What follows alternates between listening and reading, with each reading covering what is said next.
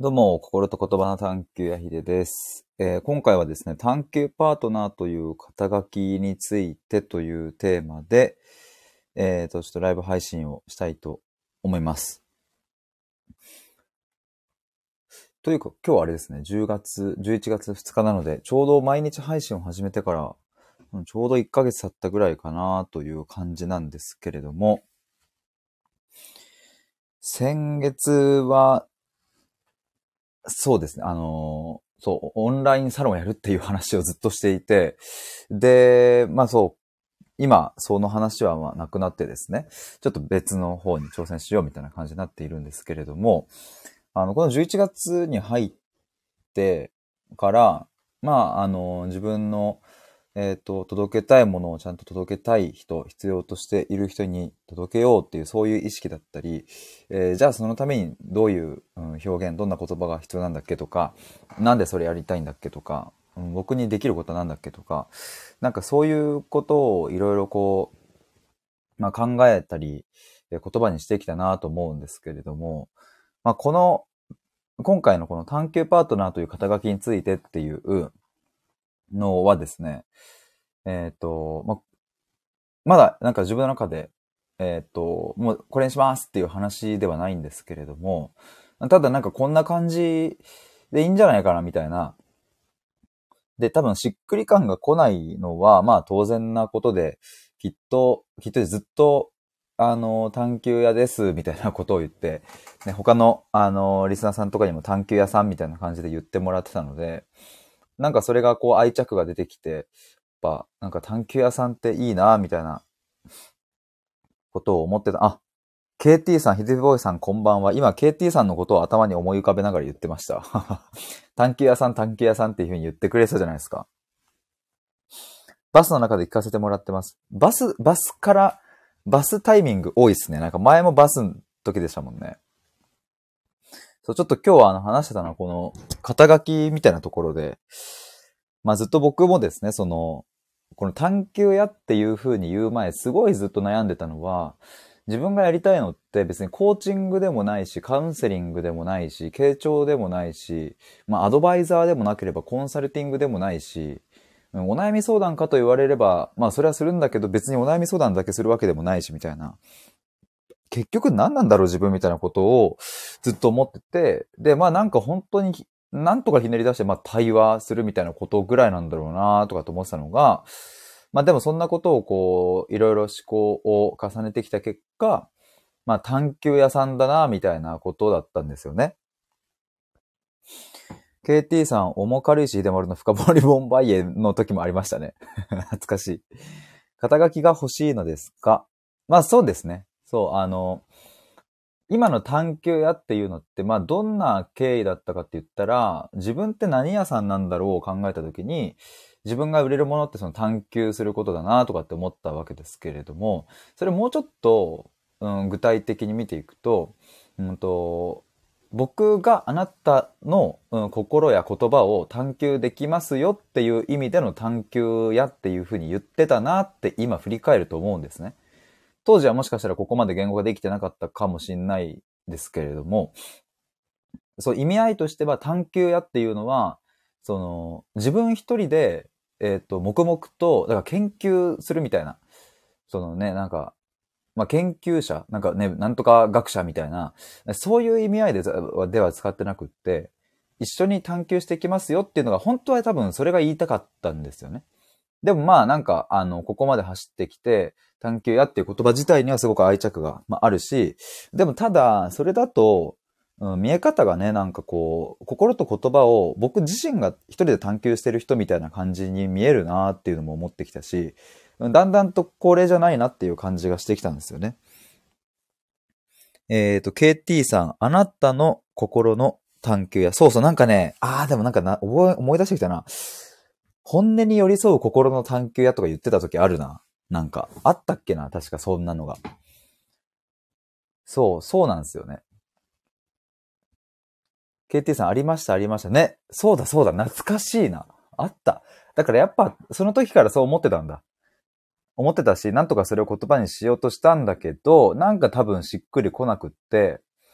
うん、そうだ、多分しっくり来なかった理由は、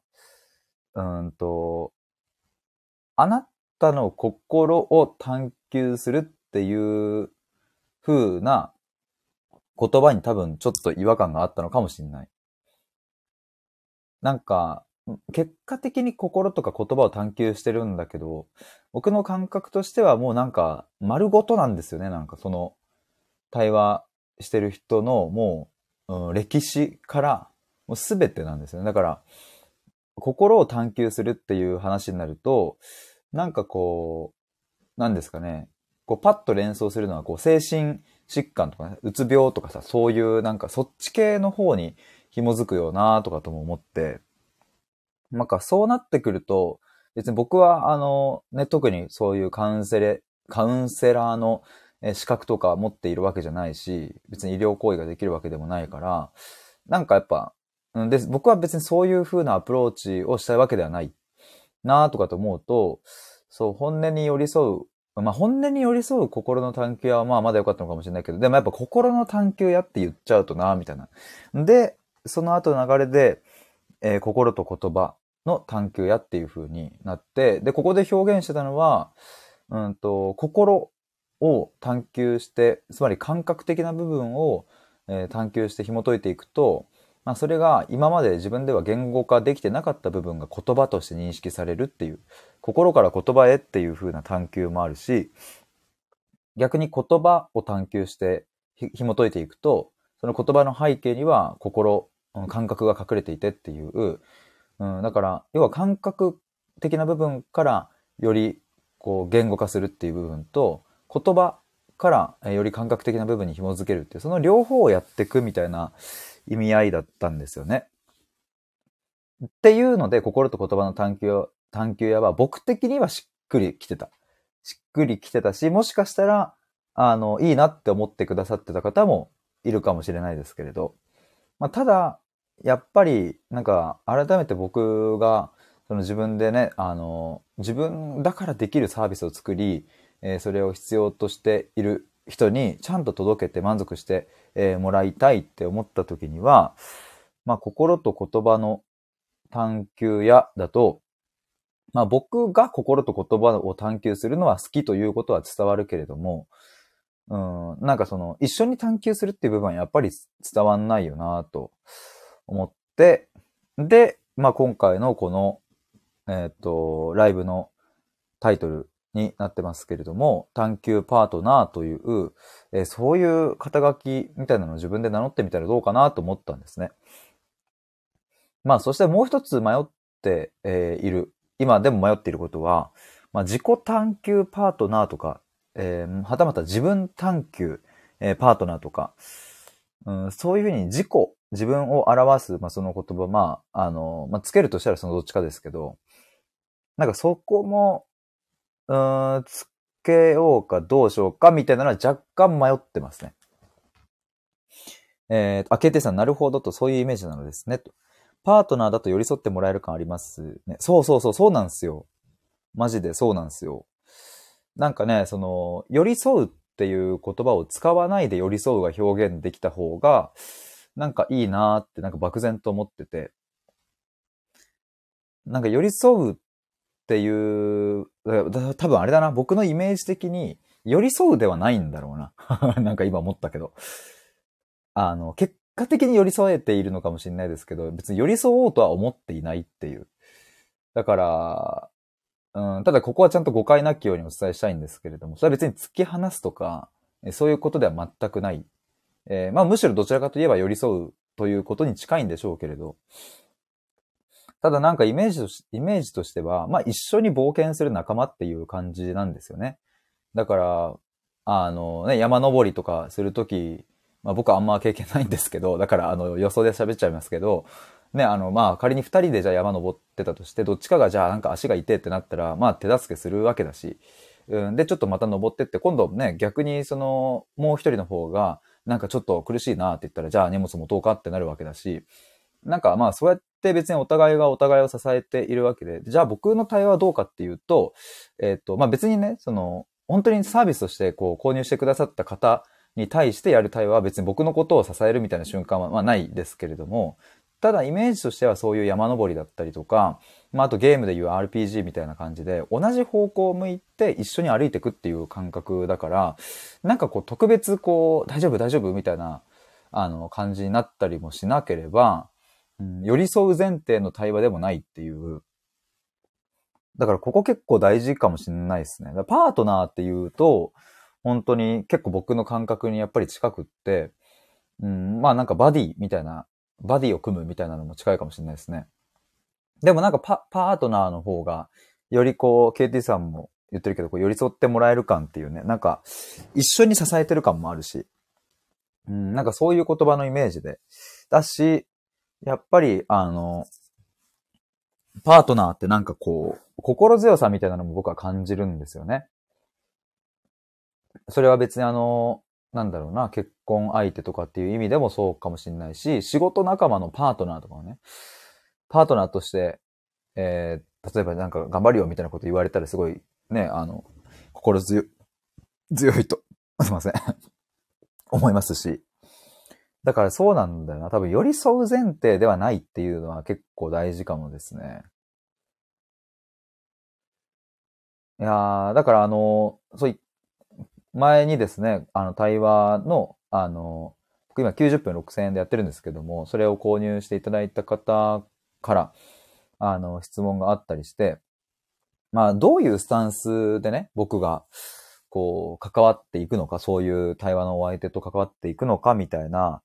話を、なんかそんな話になった時に、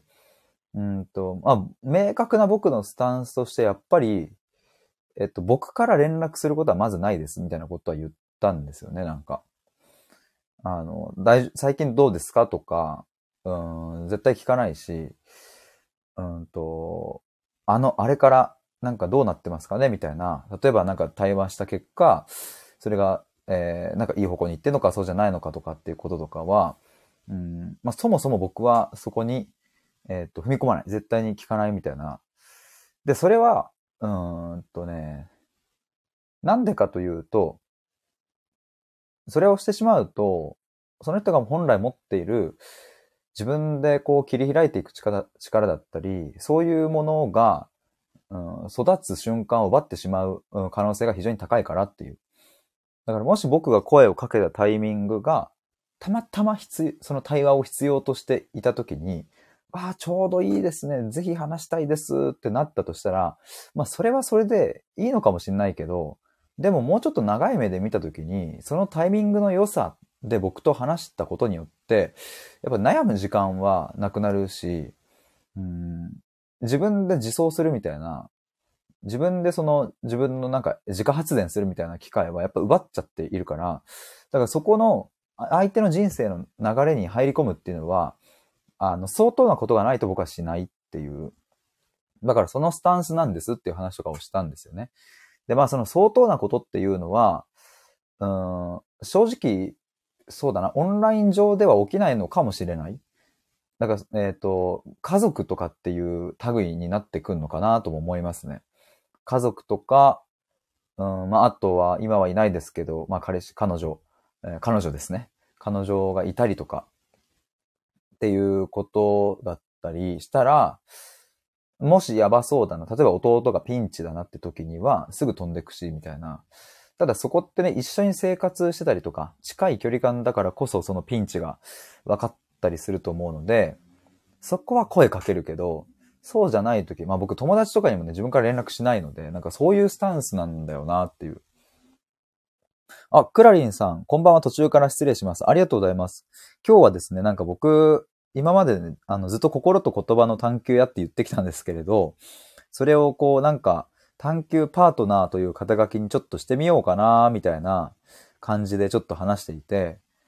あの、さらっと、えっ、ー、と、その過去を遡ると、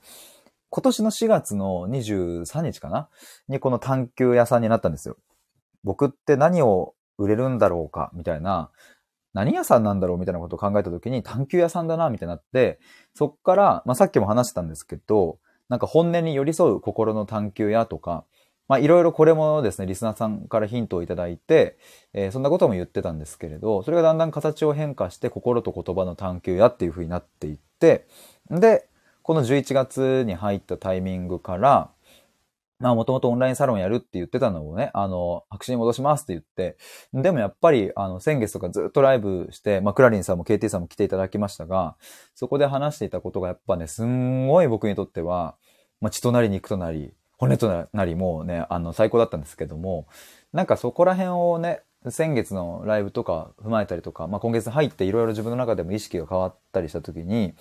えっ、ー、と、ちゃんと自分が届けたいものを届けたい人に届けるっていう、まあ超当たり前なね、自分でこうビジネスをされたりしている方からしてしたら、まあ超当たり前だとは思うんですけど、なんか改めてここちゃんと設計しなきゃっていう、てかしたいし、ってなった時に、心と言葉の探求やっていうのって、僕自身が心と言葉を探求することが好きな人ですっていうのは伝わるけれども、一方でその対話をして、あなたの心とあなたの言葉を探求していけるんですよ、僕はっていう。そこ得意っすよっていうのが伝わんないなっていう感じがして。だからなんかこう意味合いで言うとね、あの〇〇研究家とか、えー、〇〇なんとか学者みたいな、なんかそっちに近い感じに捉えられちゃうよなとかって思って、だから探求屋っていう言葉はですね、なんかすごく僕としては愛着があるし、なんか探求屋さんってなんかこう言ってもらったり、あの、先月までやっていた、えっ、ー、と、オンラインのコミュニティの中でも探求サポートみたいな形で、あの、この言葉について探求お願いしますみたいなことを言ってもらって、例えば優しさとは何かとか、えっ、ー、と、そういうことをね、本音とは何かみたいなことを、あの、発信していたりしたので、その中で。だから、まあなんか探求屋さんにはすごく愛着はあるんですが、まあまあ、一旦ここももう半年ぐらいかな、4月からだから、経ったので、ちょっとそろそろこの探求屋さんに、お別れをして、まあ新しいなんか自分での呼び方を作ろうっていう、そんなことでこの探求パートナーという肩書きについてっていうライブを、まあ今日立ち上げた感じですね。昨日ぐらいからこの思いついてそうしようってなったんですけれど、で、今日も別にその、あ、クラリンさんそうなんですねとありがとうございます。そう、今日も別に探求パートナーでも確定しますっていう話をしようと思ってたわけじゃないんですけど、なんかまあ話してみたらなんか固まるかなと思って、クラリンさんいろいろタイミングがありますからねと、そうなんですよ。いや、面白いっすよね、なんか。いや、僕た、あの、自分のホームページとかも心と言葉の探求屋っていうのを載っけてるんですけど、左上の方に。ああ、もうこれはずっと変えることがないなとかって思って作った時には、なんかもう本当にそれで、えー、っとやってたんですけど、愛着というかな、気に入ってたんですけど、意外にもというか、こんなにも早く1年未満で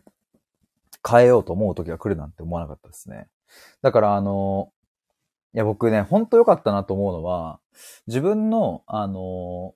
ウェブサイトの URL の部分あるじゃないですか。URL の部分を、えっと、アルファベットで HIDE、ヒデ、えー、で、ハイフンオフィシャルにしたんですよ。で、それ超迷って。まあ、あそこの URL の、あそこの、まあ、ドメイン名みたいなのっ、あの、変えるのめんどくさいんですよ。変えられないわけじゃないんですけど、そう簡単になんか変えられないし、だから、あの、探求や、例えば、探求やハイフンヒデ .com とかにしようかなとも思ったんですけど、でも今後どっかのタイミングで変わるかもしんないなと思った時に、まあ、ヒデは変わんないからそのね、あの、名前なので。だから、ヒデのオフィシャルですってしとけば、まあ、今後どういう風な肩書きになろうとも、まあ、いいよなと思って。だからずっと変え、あずっとその変わってもいいようにしといてよかったなっていう。ツイッターもですね、あの、えっ、ー、と、あの、アットマーク以降のところは、ヒデ、えー、アンダーバーダイアログ、まあ、ダイアログ、えー、あの、日本語で対話ですけれども、これもね、最初は対話で思考を深めるラジオっていう風な名前だったので、ダイアログにしてて。で、そっからね、探求屋に変えようかなとかと思ったんですけども、これまた変えちゃうとですね、その、いろいろめんどくさいっすよね。その過去の、例えば僕ノートとかでも発信してたんですけども、あの、そこのノートの記事とかにも、ツイッターのそのね、リンクを貼ったりしてたので、そこの名前変えちゃうとさ、過去のリンクも変わっちゃうから、そうなるとせっかく過去の記事に行き着いた人たちがね、あの、飛んでこれなくなっちゃうから、まあ、あんまりこういうところにこだわりすぎない方がいいなとは思ってもずっとそのままにしていたんですけれども。そんな感じでですね、そう、でもなんか、あの、まさかこういう風なタイミングでなるとは思わなかったなと思うんですけど。で、今、その、ちょうどクラリンさんいらっしゃる前くらいかですね、に、実はもう一つ、まあ悩みというか、考えてることがあって、まあその探求パートナーっていう、うん、この響きはいいなと思うんですけれども、うん、でも、やっぱ何を探求するのかっていうことを入れといてもいいのかもしんないっていう。ここちょっとむずいなと思って。まあこれもやりながらかなとは思うんですけれど、まあここちょっと考えたいなと思ったのは、まあ自己探求パートナーという風にするとか、うん、まああと、あの、自己探求だとちょっとあまりにも硬すぎると思うので、自分探求でもいいのかなと思ったり、まあなんなら自己分析とかでもいいのかなと思ったり、という感じなんですけれども、まあ、ここはちょっと、うん、もう少しなんか練ってみてかなとは思うんですけれど、どうなんですかねなんか、自己、じ、まあそもそも探求っていう言葉自体がそんなにこう、そこまで使わないとは思うんですよね。だからなんか、あんまりこう、いろいろ肉付けしすぎちゃうと、ちょっと重たくなっちゃうというか、その、なんだろうな。重たくなるっていうのは、そのなんだろう、なんて言うんだろう、軽さがないというか、ポップさがちょっとなくなっちゃう感じがして。クラリンさん、誰のために探求する感じですか？今考えてるのはですね、えっ、ー、と、転職とか、ん、まあ、転職に限らず、仕事上の悩みとか、まあ、キャリア云々のところの、で悩んでる方。で、特に、えっ、ー、と、若手、僕と同世代、またはそれ、より下だから、社会人1年目から4、5年目とか、まあ年齢で言うと20代から30代ぐらい、30代前半とかくらいかな。まあ一番ピンポイントゾーンとしては20代前半ですね。その人たちが、やっぱり、あの、なんかこう仕事での悩みというかもう生き、生き方みたいなとこになってくるとは思うんですけど、やっぱそういう人たちってね、なんかこういざ転職しようとしても、あの、エージェントに登録して、そこでいろいろ話してみるものの、なんかパッとしないというか、まあ結局ね、そのエージェントさんも営業だしね、お仕事だから、なんかこう、その人のために何時間も時間割けないわけで、で、となると、やっぱり限られた時間の中で求人を紹介するのがエージェントの役目で、だからエージェントはね、もうシステム上とか仕組み上しょうがないわけですよね。そういう風になってしまうのは。まあ、ただそれだとやっぱりどこまで行っても、その本当の意味でのなんかこう悩みを解決するっていうのができないので、まあ、今の僕はそういう人たちに仕事で、仕事どうしようかなとか、今現在仕事の中で、えー、悩みを抱えている人や、うん、あとこれから転職をしたいんだけど、やりたいことがわかんない、うん。そもそも自分ってどんな人生を送りたいのかもよくわかんねえみたいな人だったり、そういう人のために、うん、探求するっていうところを、まあ、ここがね、なんかまあ目に見えないから、なんとも難しいですけど、僕はこれ非常に価値があると思うし、うん、なんか、あ、いや、この前も僕業務委託で受けてるですね、セッションで、えー、まあ、とある方から、いや、もう本当に久しぶりにこんなに胸熱くなったのマジで久しぶりですみたいな言ってもらって、もう超嬉しかったんですけど、やっぱその人も言ってたのはそういうもう、なんだろうな、魂レベルというか、そういう奥深いところにある話ができたから、なんかもう超、超、超良かったみたいなことを言ってもらえたんですよね。で、きっとそういう話を多分そのエージェントや、あなんか人材紹介のなんかね、面談とか、そういうところでは、やっぱり僕もね、使ったことあるけど、そこまでできる経験はまあ一度もないし、うん、あとコーチングとかをされている方でも、まあ僕もね、なんか経験ありますけれど、なかなかそういう人にやっぱたどり着かないというか、難しいなと思うので、だから僕の強みとしてはやっぱそこが話せるっていうのは、僕がね、自信を持って提供できる部分だと思うので、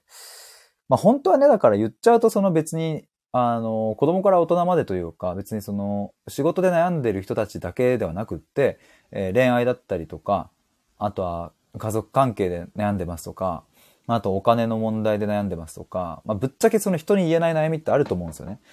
実は借金してますみたいなのって、あのね、僕もその過去にあの、まあ、結構昔かな。まあ何年前か忘れましたけども、そういう話、相談を受けたこともあったりするし、うん、まああと恋愛面とかでも、その、なんだろうな、クリーンなものではなくって、えー、まあ世で言うクリーンではないっていう。僕は、僕の中でのクリーンか、汚れてるかみたいなもんは、まあなんかそんなもんないんですけれど、まあ世の中ではクリーンだねって言われることと、まあ汚い恋愛だねって言われることと、まああると思うんですよね。で、そういう方って、汚いって言われてしまう方ってなかなか人に言えない。さっきで言うお金の問題や、えー、男関連、女関連、ドロドロした問題だったり、えー、あとは家族の中だけの問題みたいなのって、なかなか人に言えないっていうのがあるので、なんかそういう、うん、世間一般では汚いとかドロドロしたものでね、なんかこう、臭いものだって片付けられてしまうものこそ僕のとこに持ってきてほしいし、なんかそれを一緒に探求したいんですよね。僕はなんかもうマジで、えっ、ー、と、そこに対して、あの、いいも悪いもないし、なんか汚いも臭いも綺麗もないっていう、そんな悩みにに大小もないし、そこら辺の感覚は、うん、本当にずっと僕もその人に言えないっていうことで悩んできたけれど、それを人に言った、ついに10年越しに言ったっていう経験とかもあったりするし、もうそんなもののオンパレードなので、まあ非常にそこは共感、うん、できるものが多いので、だから今までそれで対話してきた人たちは、そういう部分に安心感を覚えてくれて、だから、こんなこと初めて言いましたっていうことがね、結構たくさんあるんですよね。クラリンさん、自分のため、必要としている方のため？えー、っと、あれですかね、僕自身のためってことですかね？必要としている方のため？僕自身のためですか？それとも必要としている方のためですか？っていうことの質問であってるとすれば、これは両方ですね。あの、もし解釈が違ってたら、あ、クラリンさんですって。ありがとうございます。そう、これ僕なんでこれやってるかっていうと、まあもう極論自分のためですね。完全に。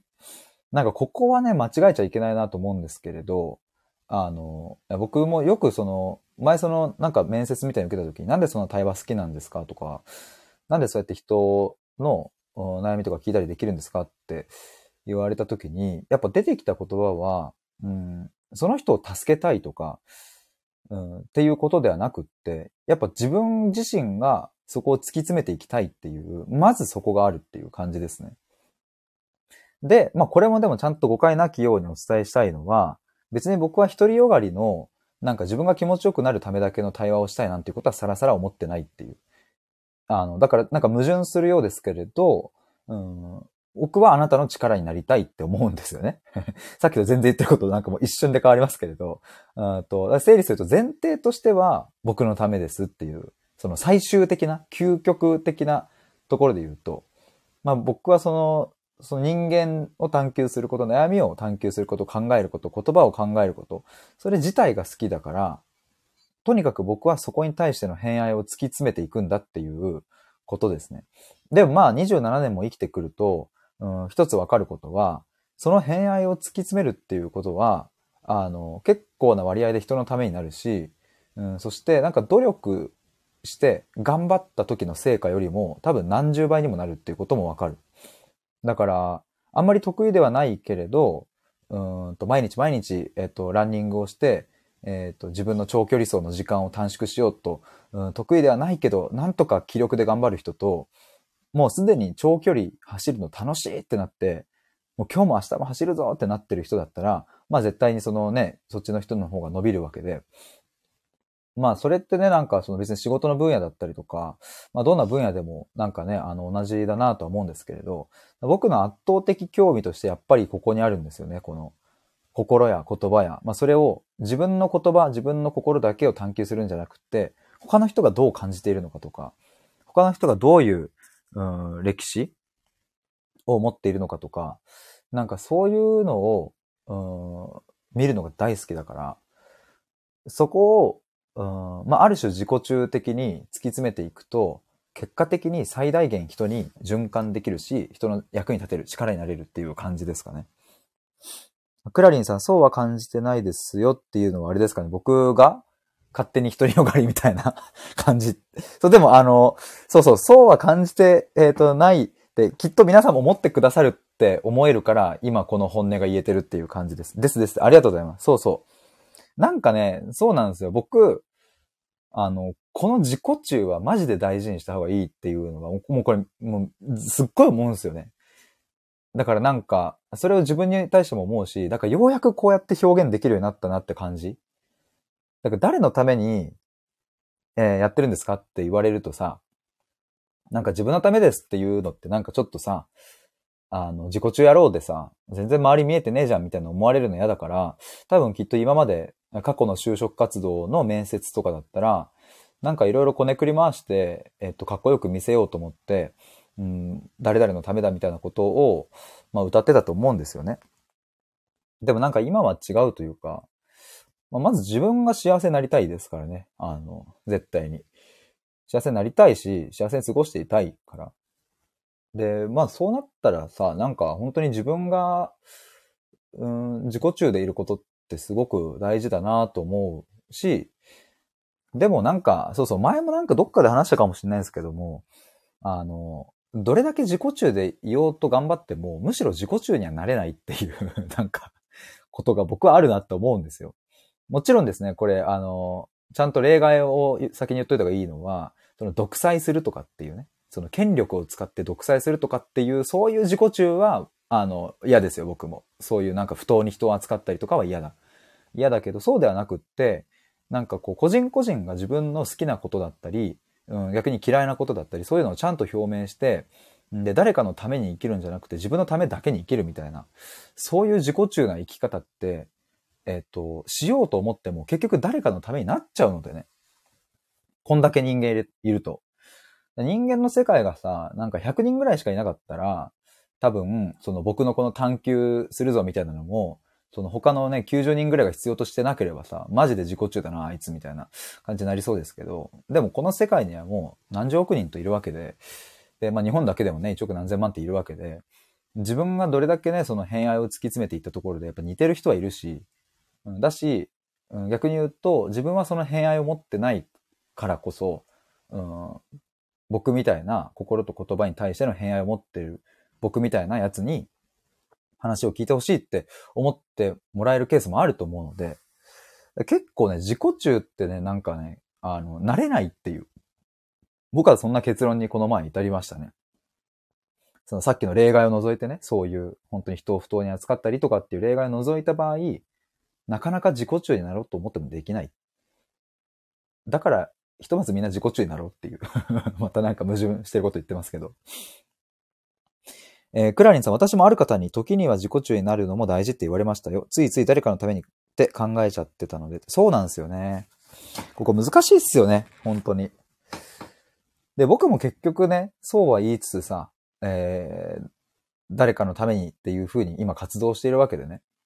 だからまあ、あのー、ここを論理的に解釈しようとすると、もうもはや矛盾のオンパレードで、別に多分つつこうと思えば何でも言えちゃうんですけど、まあでもなんかそういう論理とかを超えたところにあるなっていうのも僕は思ってたりするのでね。でもそうなんか誰かのためにっていうのが、そこの言葉をもうちょっと例えば鮮明にしていくといいのかもしれないですね。誰かのためにっていうのが一体自分にとってどういうことなのかっていう。で、それこそさっきクラリニンさんがさ、その、誰のために探求する感じですかって聞いてくださったから僕、あそこでこう言語化できたし、で、さらにね、自分のためなのか、必要としている方のためなのかっていう質問をもらったから、いや、僕のためです、まずはっていうとこ言えたし、なんかこういう本当に非常に端的で簡単といえば簡単な問いなんだけれど、そういうのをやっぱりこう言葉にするって大事だなって改めて思いますね、なんか。すごく自分自身も整理されるし、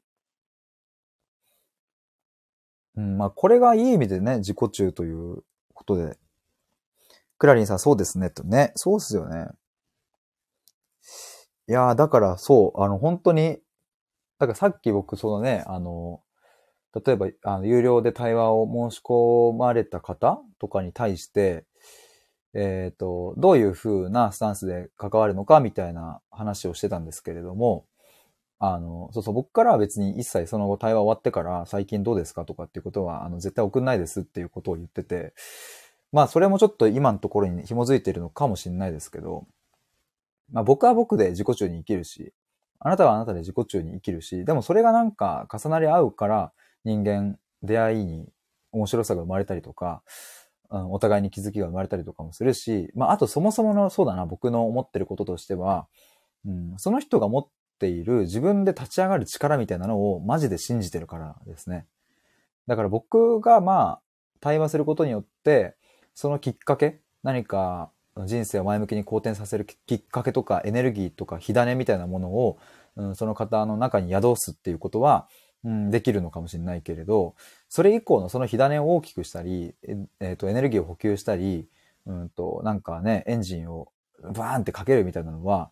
そこは僕じゃなくって自分でやっていかないと、うん、やっていかないとやっぱりまた同じことは繰り返すだろうし、でもなんかそう、さっき言ったように、そこがもうできるって。その火種とか、えっ、ー、と、エネルギー源とか、そういう部分がその人の中に自覚された時に、もうね、できるループに入るんですよね。っていう、僕はそこを信じてるから、だから自分からは連絡しないし、ただ、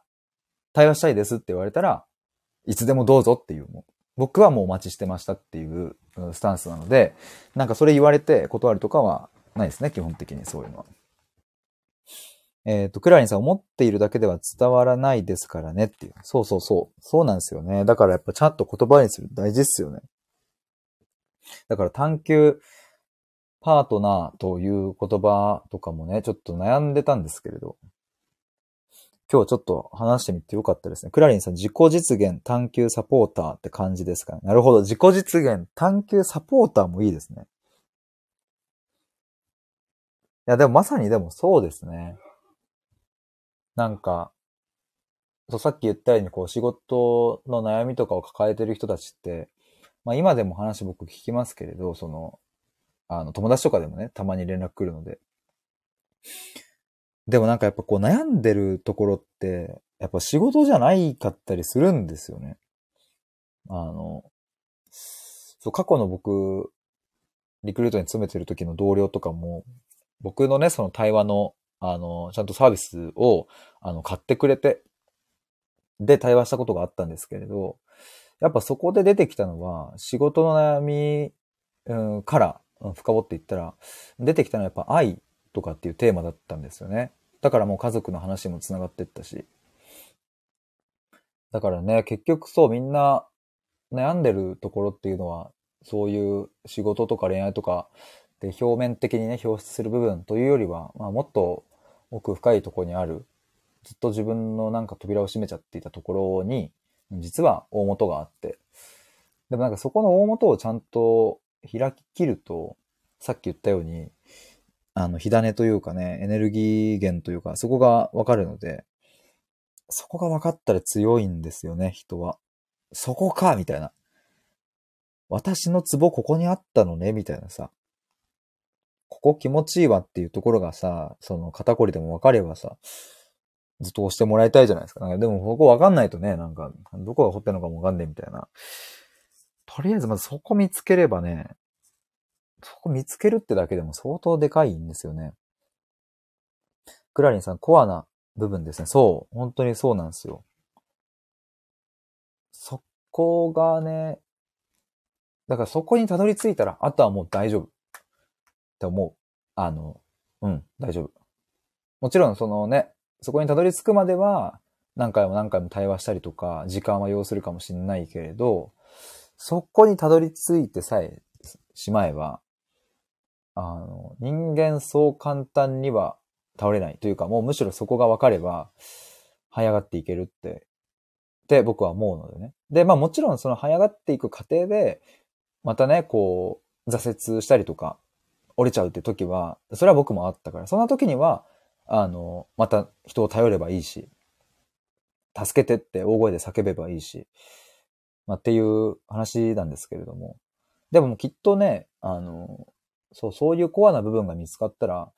助けてって人に言うことも、うん、そんなためらわずにできるようになるんだろうなと思うし。だからそのコア部分を発見するっていうのはね、まあ、発見と火種みたいなことかな。うん、なんか見つけた、コアを見つけた後にそこに一緒に潜ってって、一緒にそこに火を起こすっていう感じかもしれないですね。いつも対話でやってることは。あったぞ、あそこじゃねっつって、え、ちょっと行ってみようって言って行って、ここだってなって、よしここに火を灯すぞみたいな感じで一緒に火起こしするっていう。で、そうするとなんかね、あの、魂的に、魂レベルでなんかこ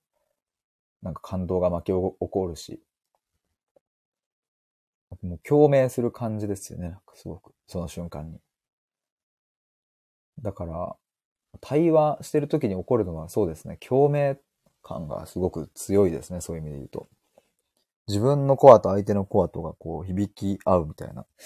それは別にね、似て、似てる似てないはあんまり関係なくって。うん、コアな部分っていう意味では同じ、似ているので、そこがこう、呼応する感じがたまらないですよね、コア探求。コア探求パートナー。コア探求どうなんだろうな。でもなんか意味合いそうなんですよね。コアの部分。うん。核になる部分。ちょっとなんかいいっすね。なんかこう、ちょっとコアな部分。コア探求。スピリット。魂。いいっすね。スピリットってするとなんか、あれですね。あの、ちょっと柔らかくなる感じするっすね。スピリット。クラリンさん、怪しくなりますかね？あの、そうそう、魂とかっていうね、魂っていう言葉は、あの、一般的には怪しいっていうふうに言われてしまいかねないかもしれないですけどね。僕はね、だからその魂とかさ、そういう意識とかさ、感覚とかさ、そういうこととかって別に怪しいも思わないんですけど、全く。あの、これ前も話したんですけど、使ってる人次第って感じですね。だからまあ、あの、なんだろうな。まあ、魂がもうなんか全てで、もうそれ以外は排除するみたいな、なんかそういう考え方だと、怪しいっていうかまあ、僕はそうは思わないから、うん、話したいとは思わないし、そういう人とはっていう感じですかね。クラリンさん、なるほどって。そうなんですよね。だから、まあ結局ね、まあ、その人間、なんで生まれてきたのかもわかんないし、死んだ後どこに行くかもわかんないし、そんなものを科学で証明できないっていうことは分かってるはずなのに、でもなんか、科学で証明されたことじゃないと信じないっていう人もたくさんいて、なんかそこは逆にそっち科学寄りすぎじゃねって思うんですよね。まあだからね、その、千年前、二千年前とかさ、雷が鳴ったらこれは神様の怒りだとかって言ってさ、でもそうなるわけじゃないですか。今僕たちは雷はね、天気がなんか悪くなって 雷鳴るみたいなこと分かってるから、それは神様の怒りじゃなくてね、あの雷が鳴ってるっていう風になるわけだけど、でも分かってないことなんてもうまだ山ほどあるのに、でも分かってきたことが結構多くなっちゃったから、だから科学の方を、まあ、信じざるを得ないというかね、そっちが権威を持つのはまあまあ当然かなとは思うんですけれど、でもまあ、科学にもよりすぎず、スピリチュアルとかそういうものにもよりすぎず、自分自身の感覚にちゃんと寄ってくみたいなのが、まあ、僕が、の中で一つある答えですね。だから、僕は科学も信じるし、スピリチュアル的な考えも信じるし、でも、最後、それをどう解釈してどう選択するかっていう、その感覚は僕が決めるから、だから、僕は僕の感覚を信じるっていうのが、まあ、あの、やっとこさ、そういう感覚になれたし、まだまだ、うん、そうではない部分とかもあるから、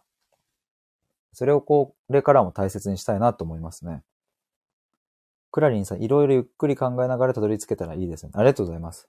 でもなんかコアの探求はちょっとね、いい感じしますわ。コア探求パートナー、サポーター。いい感じしますわ。ちょっとこれは僕の脳内フォルダに記憶で。あ、クラリンさんよかったです。ありがとうございます。こちらこそ。本当に嬉しいですわ。自分の感覚大事ですね。そう。そうなんですよね。いや、こう、そう、でも、だからその、そこにも繋がりますね。自分の感覚がさ、やっぱ信じられないかったりするじゃないですか。で、まあ、それの原因の一つに、原因の一つというか、そこを、うん、盛り返す。つまり自分の感覚を信じられるようになるには、やっぱり自分の中心地にあるものを一回見に行った方がいいっていう感じはするんですよね。なんか、やっぱり自分って自分のことを一番分かってるようで、結構一番知らない存在だったりもするなと思うんですけれど、でもなんかそれ、それってやっぱりね、自分の中心地、コアにあるものを見に行っていないからっていう、まあこんだけ人生生きてくりゃ、そりゃなんかいろんなものは溜まっていくし、自分のコアにあるものは、まあ隠れていくんですよね。で、特にそれが嬉しいこととか楽しいことではなくって、えー、辛いこと、苦しいこと、悲しいこととか、そういう、うん、そっち側の感情はより粘っこくて、そのコアを覆いかぶさっている感じなんですよね。まあ、むしろ嬉しいこと、幸せなことは、そのコアをより、こう、うん、強くしてくれたりね、明るくしてくれたりするから、まあ、むしろそういうことたくさんあればいいんだろうけど、まあ、でもやっぱりね、そういう嬉しいことも、悲しいことも全部そういうものがね、20年、30年と積み重なっていけばさ、やっぱり自分の中心地にあるものは自分から遠ざかっていくんですよね。だから、あの、定期的に見に行くみたい、定期メンテナンス的なことも必要だと思うし、まだ一度も見に行ったことがないのであれば、うん、そこちょっと一緒に冒険しようっていう、うん、楽しい冒険になるので、絶対。だからそこはなんか、あの、そのコア探求パートナーのヒデにお任せあれですね。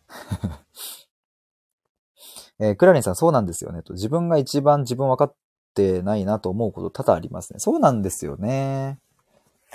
一番分かってもいるし、分かってない部分は分かってないし、みたいなね。そうなんですよね。そう、だから謎いっすよね、人間って。面白いっすよね、なんかそう思うと。でもそう、だからその人と対話するっていうのは、うん、自分を知る上では非常に有効な手段というかね。だから人と対話すると、ああ、俺こんなこと思ってたんだとか、新しい自分に出会うみたいな感覚はありますけれど、でも厳密に言うとそれって新しい自分ではなくて、本来自分の中にあったものを認識しているっていう、初めて認識したっていうことだと思うので、まあ、新たな自分っていう感覚ではありますけど、こんな側面あったんだ、みたいな。クラリンさんですね、と。まあでもそういう対話をしてたいですね。あの、ここまでの対話ができたら、結構な確率でその表面的に上がっている、うん、悩みは、ね、なんか、あの、消えていく時もあるし、うん、消えなくても、あ、戦えるじゃんっていう風に自信になる時もあるし、あ、なんだこんなものかって思う時もあるし、なんかそこら辺をさ、なんだろうね、体系化した方が多分伝わるんだろうな。でもまた難しいんだよな。まあ、ここはまあ焦らずかなとは思いますけれど、まあ、絵にしたりとか、うん、言葉にしたりとか、うん。でもあれかな、今話したこととかを元に自分で記事書いてみたりすりゃいいのかな。ちょっと難しいなっていう感覚はありますけれど、ちょっとそういうのもやってみたいな。なんかね、そういう体系ができたものが自分のホームページとかに表現されていたら、なんかそれをこう、読んでくれたらね、伝わるし。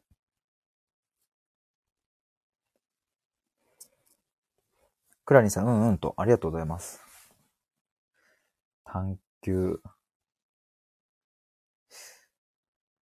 ああ、探求ね、探求。ちなみに探求っていう言葉ってどうなんですかね？どうなんですかね？とか言われてあれですけど。探求パートナーって言われた時に感じるのってど、どうなんだろうな？まあ、普段僕のね、配信とか聞いてくださっている方はさ、僕の雰囲気とか何を考えてるのかとかっていうのが、ね、ある程度こうお伝えできているかなとは思うんですけれど。クラリンさん、私はちょっと堅苦しい感じ少ししますね。やっぱそうっすよね。ちょっと探求から匂う、うん、感じって堅苦しさありますよね。だから、実行分析パートナーとかって言われた方がまだ軽い感はあるのかな。でもなんかコアっていう言葉とかってどうなんだろうう。コア、なんだろうな。この、どうし、どういう言葉だったらさ、ど、なんかこう、あの、いや、どうな、堅苦しさみたいな、そう、それね、あるなと思うんですよ。なんかもし今聞いてくださっている方の中でもなんかあれば、あの、レターでも、レターだと匿名で送れるのでね。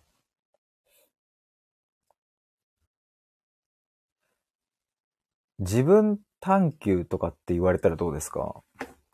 なんか、自己、自己探求とかってさ、例えば自己探求パートナー、ちょっと今、とか自己分析パートナー。クラリンさん、自分探しに、自分探し、自分探しか？なるほど。はいはいはいはい。自分、自分探し。確かに、自分探しパートナーとかって言われた方が、堅苦しさはあれですよね。クラリンさん、若い人を引きつける言葉は何ですかね？確かにな確かに僕さっきね言ってたのはね、20代前半とかから、まあ30代くらい、前半くらいまでって言ってましたからね。あ、ななめさんこんばんは。分析、研究、発掘、発展が楽しそう。クラリンさん、発掘、発掘いいっすね。確かに先月までやってた発掘ライブとか、まさに発掘ですもんね。斜めさん広がるイメージがいいな。確かに。もう探求っていう言葉手放すか。なんか、ここにちょっと、俺が固執してる感あるな。なんかずっと探求やって言ってきてさ、やっぱ探求探求って多分、その、どうも探求やヒデですって言うから、多分探求っていう言葉が馴染みすぎちゃってて僕にね。だからなんか一旦この言葉捨てようっていう、捨てるっていうのはまあどっかでまた拾いますけど、一旦手放しちゃった方がいいのかな。斜めさん、新たな世界が見たいよ。クラリンさん、こだわらずに視野広めてみたい。そうそう。本当にそう思いますわ。何がいいんだろうね。自分発掘。パートナーとか。わかんない。なんかあの、このパートナーっていう言葉は結構僕的にはいいのかなと思ってて。なんかその、コーチではないので僕。コーチングではないし、カウンセラーではないので、その、例えば HSP カウンセラーとかさ、うん、あと、なんだろうね。あなたの魅力を引き出すコーチとかさ、なんか例えばそういう肩書きってあると思うんですけど、まあコーチでもない、カウンセラーでもないから、からパートナーっていうのはすごく、そういうなんか微妙なニュアンスのところは、うまく表現できてるのかなとは思うんですけど、斜めさん、発掘、シェアハウスっていう。確かにシェアハウスもワクワクします。てかやっぱワクワクするな。発掘っていう言葉なんかいいっすね。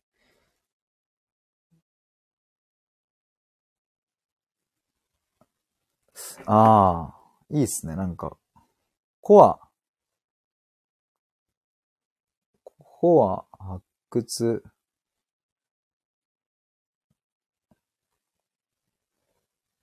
斜めさん、パートナーだと二人っきりなイメージ。まあそうですね。最終的に僕がやりたいことは、そうですね。あ、それいいんだ。じゃあ。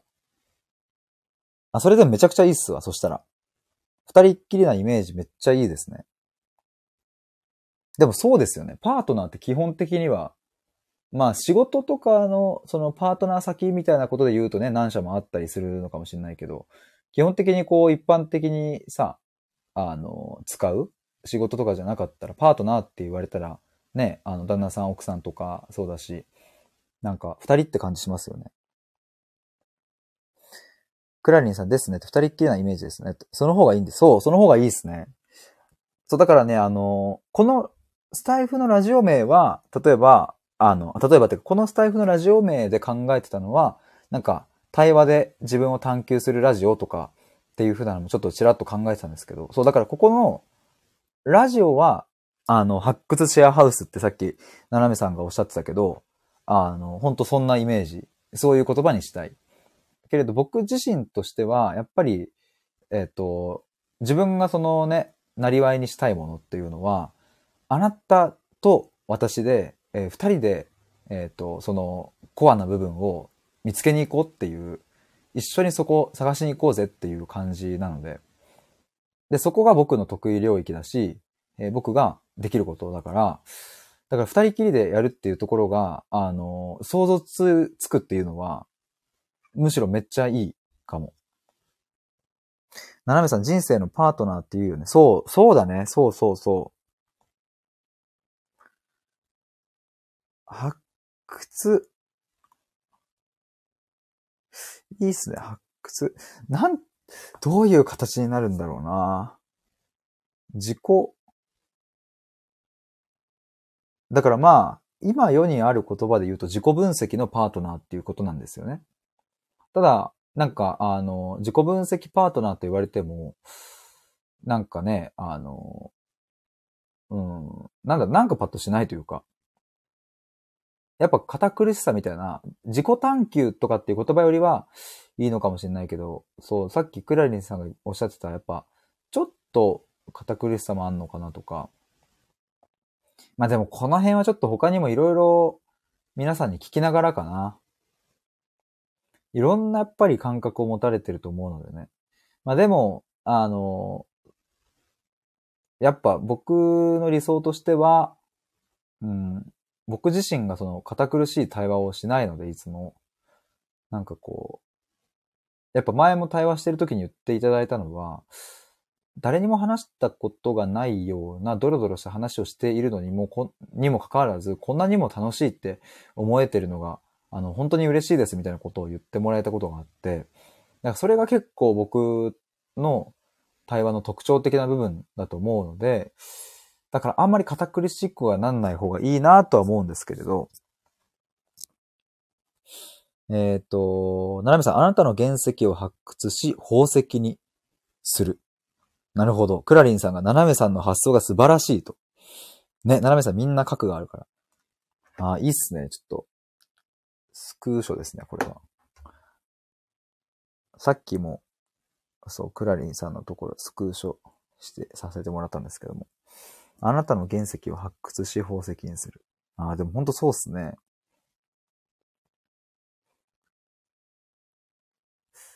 やっぱ発掘して磨くっていう感じか。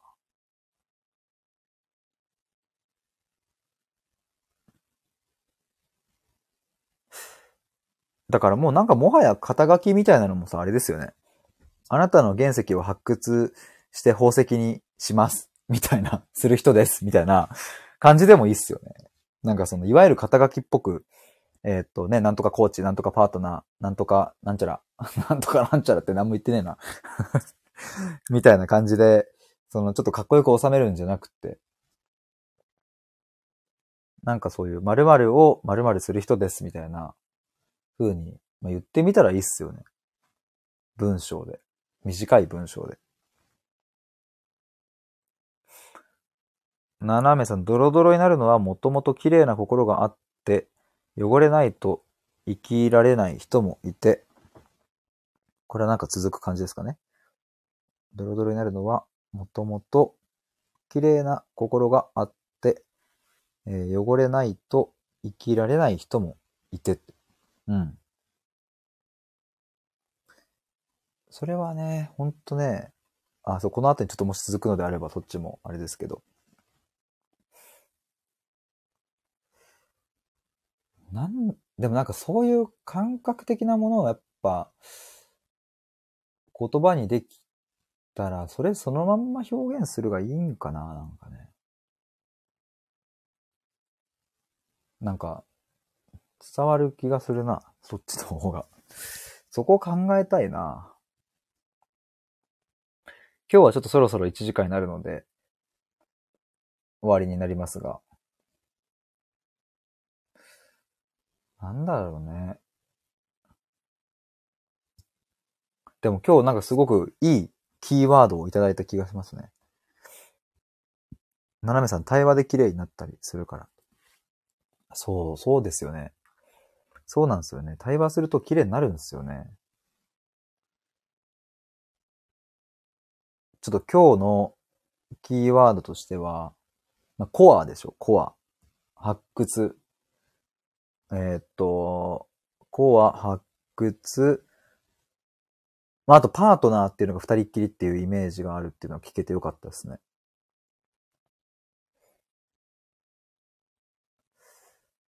で、まあ、原石を発掘し宝石にする。うん。斜めさん、ヒデボーイさんの言葉で救われる人もいると思うよってありがとうございます。そう、だから僕は僕の、さっき言ったように自己中になって、僕は僕の感覚をどんどんどんどん研ぎ澄ませていって、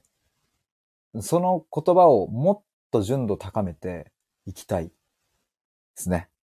そうなったらきっとその言葉で、ね、あの、もしかしたら、あ、なんか考え方変わったってなる人もいるかもしれないので。ななめさん、クラリンさん、ありがとうございます。あ、もちゃさん、こんばんは。どうもどうも。今日はですね、この探求パートナーという肩書きについて、えー確定しましたではなくって、こんな風な方向性で考えてるんですよね、みたいな感じで話していたところですね、えークラリンさん、ななめさん、あと KT さんもあの来ていただいて、で、今、あの、クラリンさん、ななめさんからもいろいろとこうコメントをいただきながら、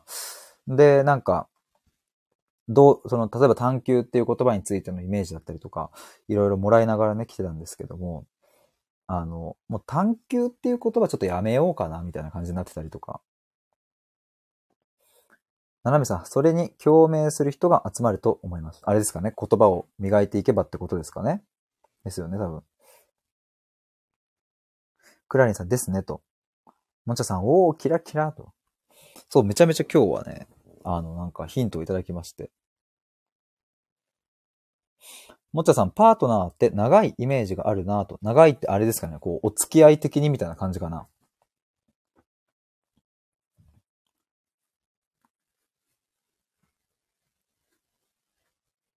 もっちゃさん、長期間のイメージが。あ、そうですよね。あ、でもわかる。でも、それ、あ、それ聞けたのもいいな。めっちゃいいっすわ、やっぱ。さっきね、パートナーってなんか二人っきりのイメージがありますって言ってもらって、それは僕としてすごく、あ、良かったなと思って。やっぱ最終的に二人っきりで対話していくので。で、まあもう一つその長期間のイメージ、確か長いイメージがあるっていうのもいいかもな。あのー、さっきでも言ったように、まあスタンスとしては別に僕から連絡することはないけれど、でもいつでもどうぞ、いつでも来てねっていう、その別に5年後でも10年後でも。だからそこの間に別に一回も連絡してなかったとて、なんか一緒にその冒険を始めた仲間でパートナーだから、うん、なんかそういう風な僕は思いで対話する、その90分なり。だし、まあなんか今後そのサービスを作るってなったら、まああらかじめその3ヶ月間とか、まあ2ヶ月間とか、まあ半年とかわかんないけど、そういう風な、あの、設計をしてもいいかもしれないし。ななめさん、芸能人のファンクラブがあるのも、何かしら惹かれるものがある、あるから、ヒデボーイさんの強みとは？あの芸能人のファン、あ、芸能人も何かしらこうね、惹かれるもの、強みがあるから、こうファンクラブみたいなものがあって、じゃあ、僕の強みは何かっていうことかな？ななめ、もちゃさんが、ななめさん、クラリーさんということで。僕の強みは何でしょうかね？うーん。何なんですかね？僕の強みは、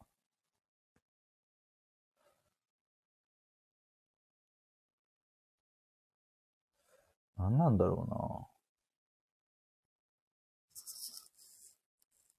ななめさん、ヒデボーイさんの強み、モノマネ。悪徳セミナー講師とか。あ、これ強みかもっすね。何なんだろうな。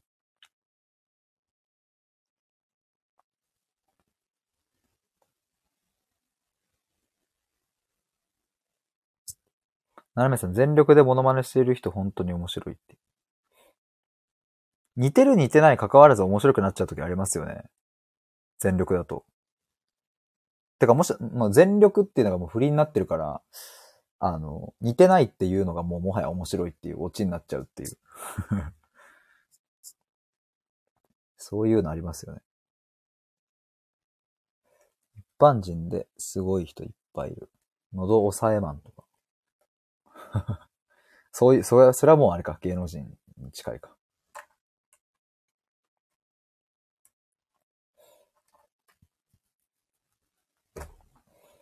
確かに言語化するとでも難しいっすね、なんか。この前なんかその、僕も、なんだっけな。就活関連のことでなんか誰かと話してるとき、あ、弟かななんかそういえば自分も大学生の時強みとか弱みとか聞かれたなとか思うんですけど、うん。なんか別に強みも弱みもなんか、なんか強みと弱みってなんだろうなみたいな感じになって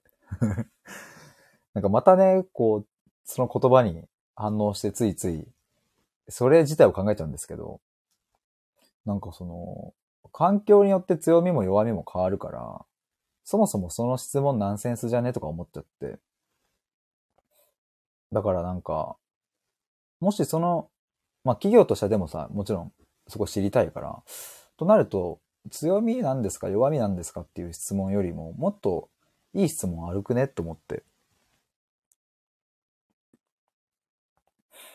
斜めさん、注目されるコミュニティが広がる選択肢が増えるっていうのは、これは、モノマネの？モノマネしてる人はってことかな？違ったらすいません。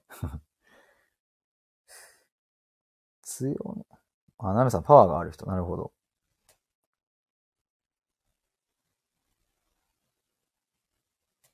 なんだろうね。強みか。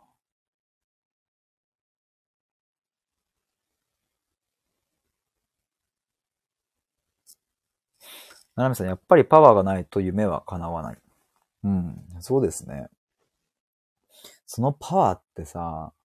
どういう風なものなんでしょうね。で、またこうやって考えちゃうんですよね。まあでもそれが楽しいんですよね。信念。なるほど。やっぱ信念ある人の、やっぱなんだろうな、目の輝きと強さみたいなの感じるからね。曲がらない心。ぶれない。なるほどね。なるほど、なるほど。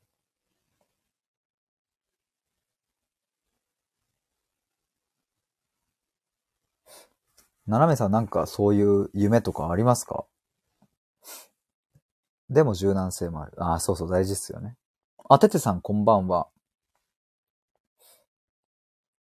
今日はなんか自分の肩書きについて話すみたいなことをやってました。あ、もちゃさんも、あ、ててさんと。ななめさん、起業することとボランティア。なるほど。起業とボランティア。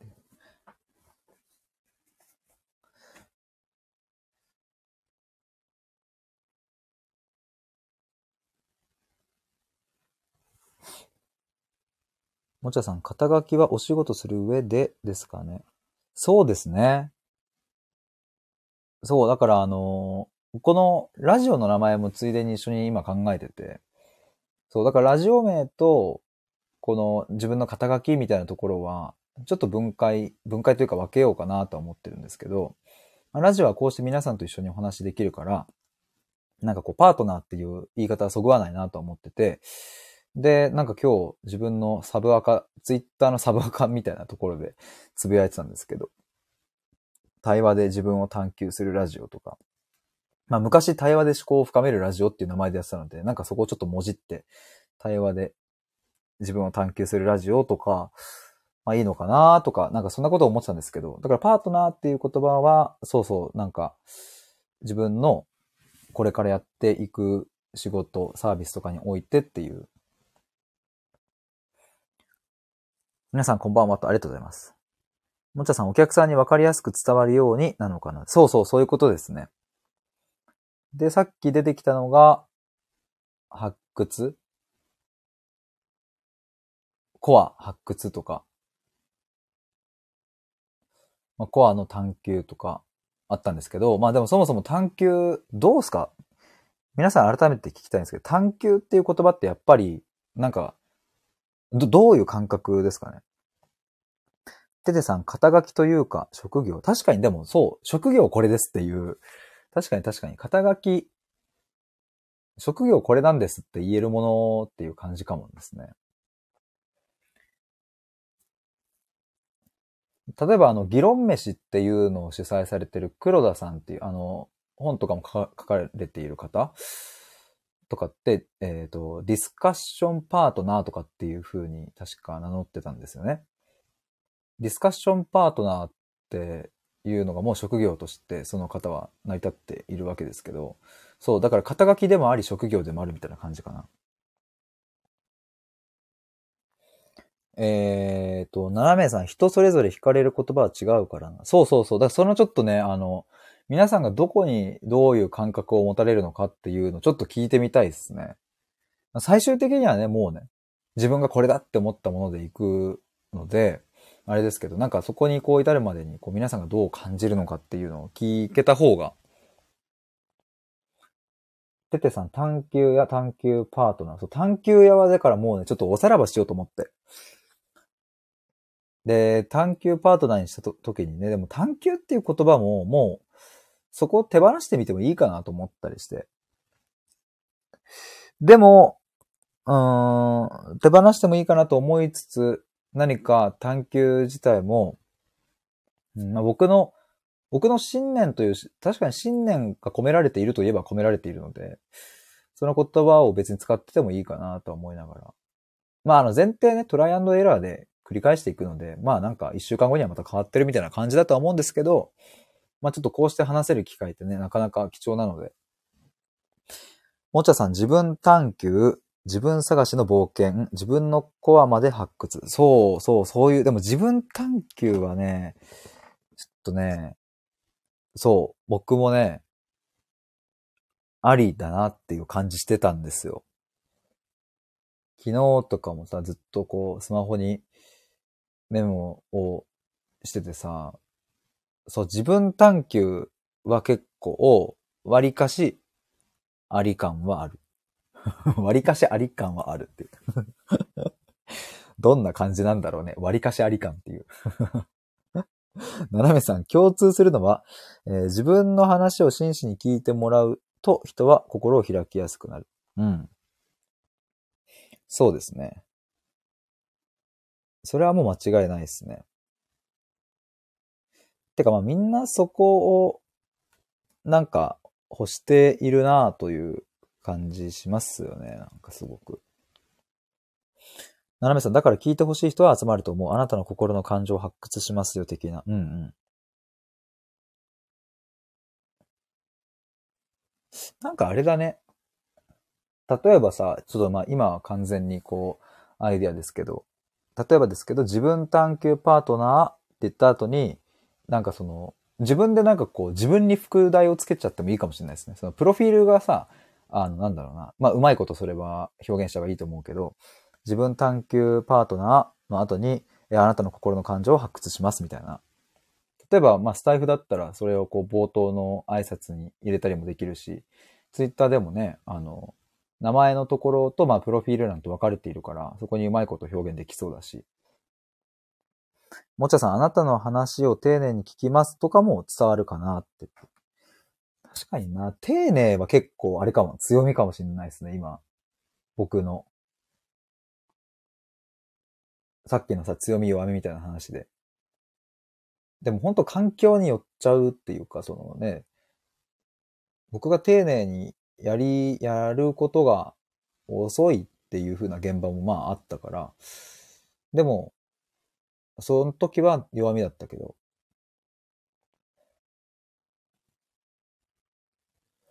そうだな、なんか。こういうのを考えてるだけでも超楽しいんですけど、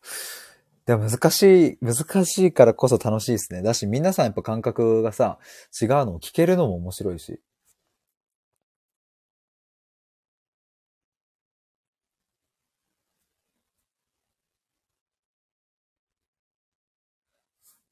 パートナー、コア、発掘。丁寧に聞く。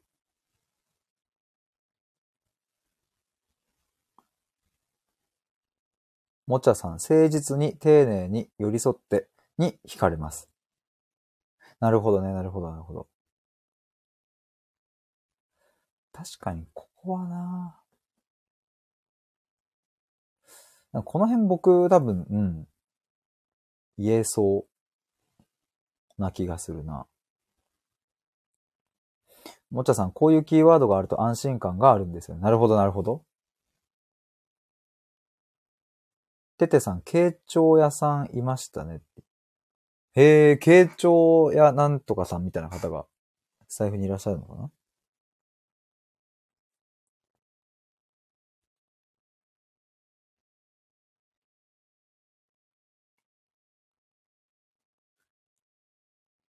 ああ、いいっすね。丁寧に聞くっていうのは。うん。わあ。またいろいろ、あの、いい意味で今広がってって、どうしようかなってなってますが。でもなんかあれだな。もう、まあ悩んでても仕方がない部分も言ってあると思うので、とりあえずこのライブが終わったら、一旦、えー、っと、心と言葉の探求屋はもうちょっとあの、えー、っと、消して、探求パートナーに書き換えとこうかなと思います。どんどん動かないとね、なんかその、もう実際にそういう表示とか変えていかないと感覚も変わらないと思うので、まずちょっと変えてみる。探求屋さん今までありがとうございました。本当に。自分で その言葉に対して。えー、ててさん、慶長という団体さん、カオプリンさんって知ってます？ああ、あの、昔、過去に来ていただいてました、カオプリンさん。ヨッシーさん、こんばんは、どうも。どうもどうも。ヨッシーさんのさ、このアイコン、なんかいい感じに顔に見えるんですよね、僕。そういうやつなのかな、これ。なんかにっこりしてる感じに見えて、可愛いっすよね。ヨッシーさんと最近また復活しました。あ、そうなんですね。ほんまやって。ななみさん確かに。ね。いや、そう、僕こうヨッシーさんのなんかこの、へのへのもへじ感。へのへのもへじ感って言っていいのかわかんないですけど、へのへのもへじみたいなさ、あれってこう顔に見えるわけじゃないですか。なんか、このヨッシーさんのやつ、そう、マスって書いてある。そう、なんかこれが顔に見えて、なんかにっこりしてて可愛いっすよね。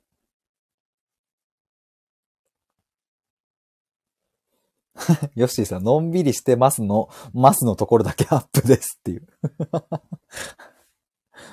のんびりしてますっていう。あれ、あれ思い出した、あの、トンネルズの皆さんのおかげでしたっていう 最後のしたっていうとこだけめっちゃ強調されてね。あ、クラリンさん、またいろいろ広まりそうですね。ありがとうございます。いや、結構おかげさまで広がってきましたよ、本当もっちゃさん、かわいいって。ててさん、あったね、した。そう。あれ結構ワクワクしましたよね、当時番組が始まるときに。真っ黒い画面、黒字にさ、白で、トンネルズの皆さんのおかげでってなって、その後、したーっていう。じゃ、ドンって出て。ななめさん、シュールで可愛いって、ね。のんびりしてますのますですからね。まさかのんびりしてますっていう言葉がそこに隠れていたとは。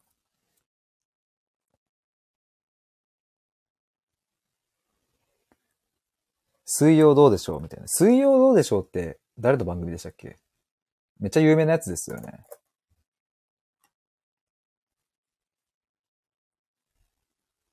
これ今もやってんの？ああ、大泉洋さんとか。もんちゃさん、大泉洋さん、キラキラって。ああ。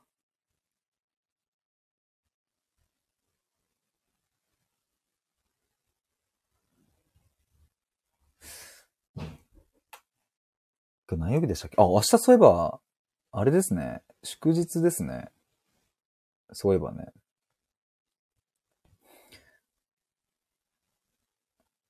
まあ、あの、あまり僕はそのね、土日とか祝日とか関係なしに、まあ、いろいろやってるのであれですけれども、皆さんは、どうなんでしょうか？明日休みなのかな？ヨッシーさん、書道アートで適当に書いてみたやつです。あ、ご自身で書かれたんですね。へえ。えー、ててさん、我が家の夫婦は大泉洋ファン。へえ。大泉洋さんね、面白いっすよね。ソングスとか司会されててね。クラリンさん、探求どうでしょう？テテさん、探求どうでしょう？あ、いいっすね。探求どうでしょうって面白いな。なんか、語呂いいですね。探求どうでしょ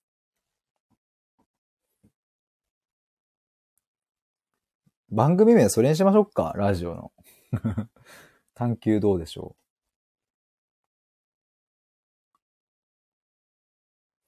もちゃさん。探求パートナーの探求どうでしょう？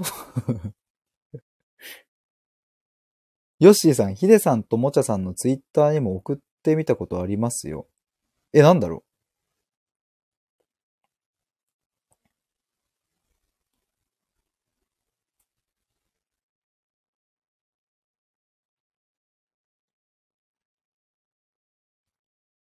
探求パートナーの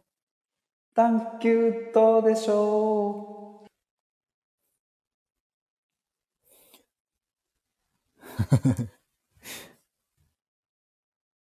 やっぱりキャッチなフレーズはいいねと。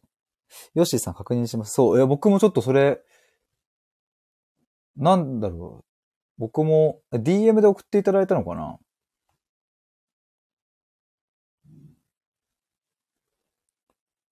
ヨッシーさん、いいね。もちさん、パンファンファンファンって。ありがとうございます。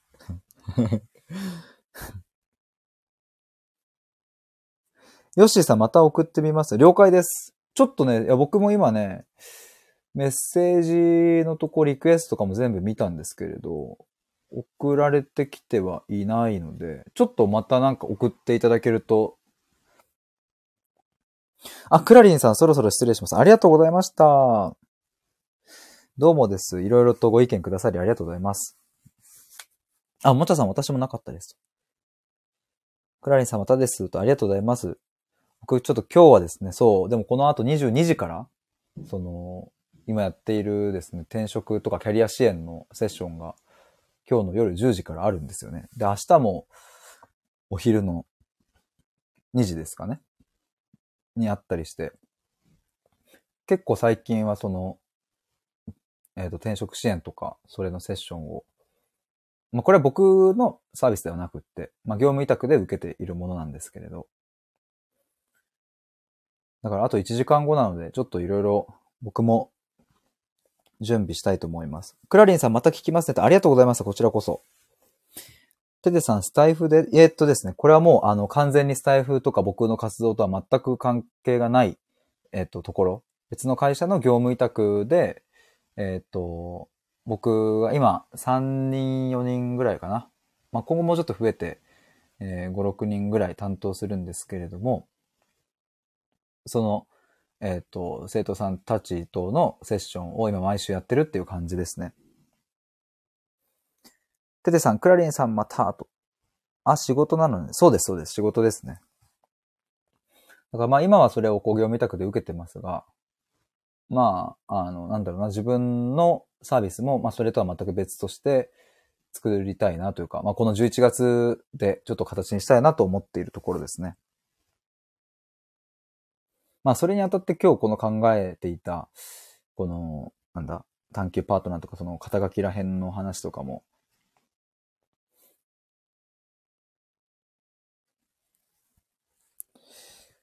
そう、もっといい感じでできたらいいなと思って。いいっすね。でもちょっと、ひとまず、ひとまずあれですね。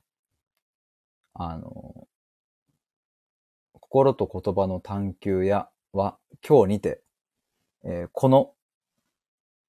このライブにて、えっともう終了ということで。さようなら探求屋ですね。もちゃさん、生徒さんから見たヒデさんの印象気になります。そうっすね。そう、でも本当にあの、毎回、あの、どの生徒さんもね、あの、めちゃくちゃ、あの、満足してもらえてていいなと思うんですけれども、なんかそれを、最後、卒業するタイミングとかで、なんか、言葉としていただいたりしたら、良さそうだな。ててさん、おつーと。もちゃさんが探求屋さん。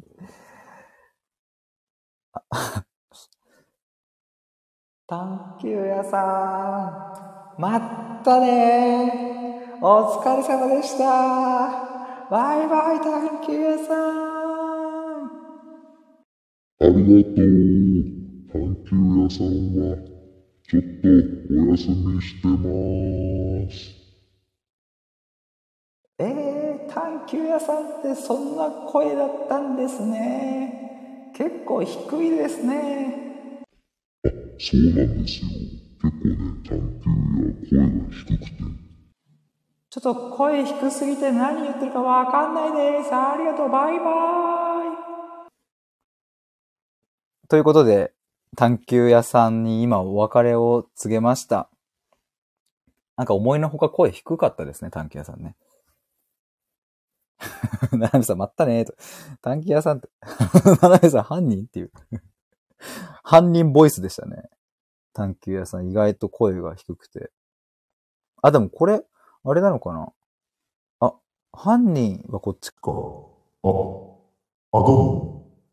こっちが容疑者で。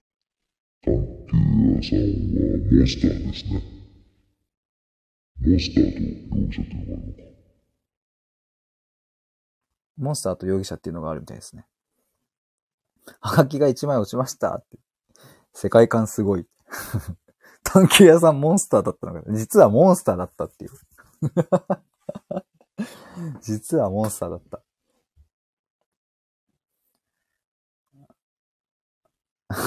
感情モンスター。感情モンスター。ファッションモンスターだわ、それは、つって。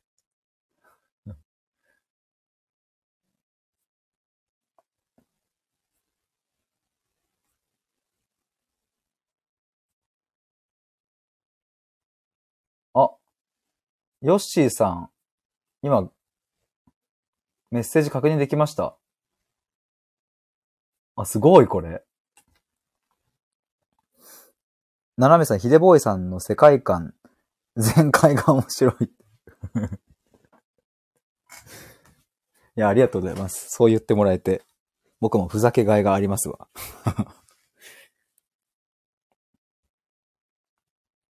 いやー、よいしょ。気づけばもう1時間半ですね。もちゃさん、新しい世界観楽しみにしてます。ありがとうございます。ということで、まず、僕は探求屋を今日でポイしたので、この後から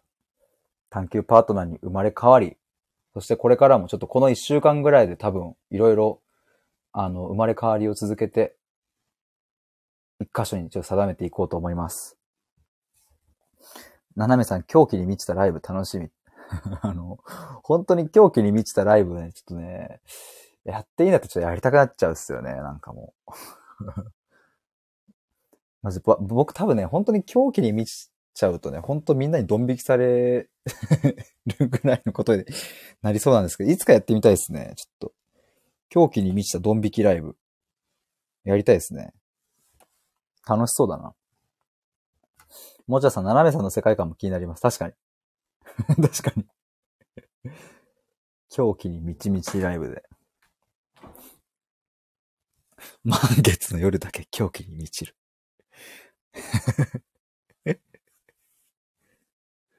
じゃあ僕、三日月の夜になろうかな。